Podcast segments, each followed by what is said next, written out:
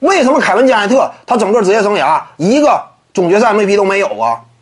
那很重要吗？我之前谈过，这个奖项啊，伊戈达拉这样的都能拿。你别说放眼整个体坛，就是放眼社会领域，任何一个领域之内顶尖奖项啊，不可能说一般般的上去也有可能拿，哪怕仅仅是有可能，这个奖项含金量都有限。真正顶尖大奖，必须得是但凡能入围的，都是一等一的高手，高手里拔高手，这才是顶尖奖项吗？也就是说呢，伊戈达拉达拉都能拿这个奖，本身含金量不高。你说什么？凯文加内特整个职业生涯啊，没拿过总决赛 MVP 啊，如何如何呀？他是不是立不稳呢？再包括什么斯蒂芬库里是不是立不稳呢？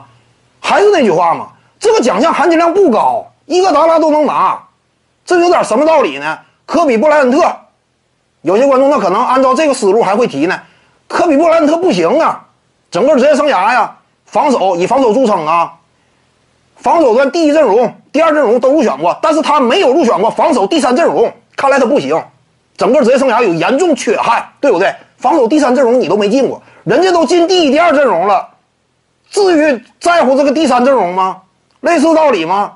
常规赛 MVP 人家都拿了，至于说比什么这个小奖吗？伊戈达拉都能拿的奖，说白了，整体你真要说入围门槛与层次的话，低于第一阵容的评选，对不对？第一阵容你不要小瞧，你以这赛季为例，浓眉、字母哥，再有胡子球手东契奇、卡瓦伊朗纳德，这五位，勒布朗、詹姆斯这么出色的超级巨星，这赛季打出的整体表现也不错，都不见得稳稳能进第一阵容。小乔啊，第一阵容的整体门槛都要高于总决赛 MVP，发没发现？还是那句话吗？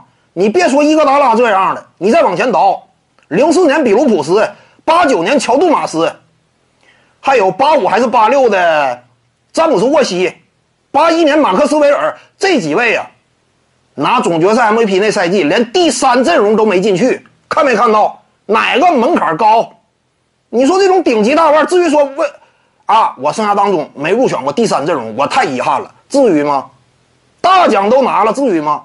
科比布莱恩特回忆自己整个职业生涯呀，非常遗憾没入选过最佳防守第三阵容，不可能啊，对不对？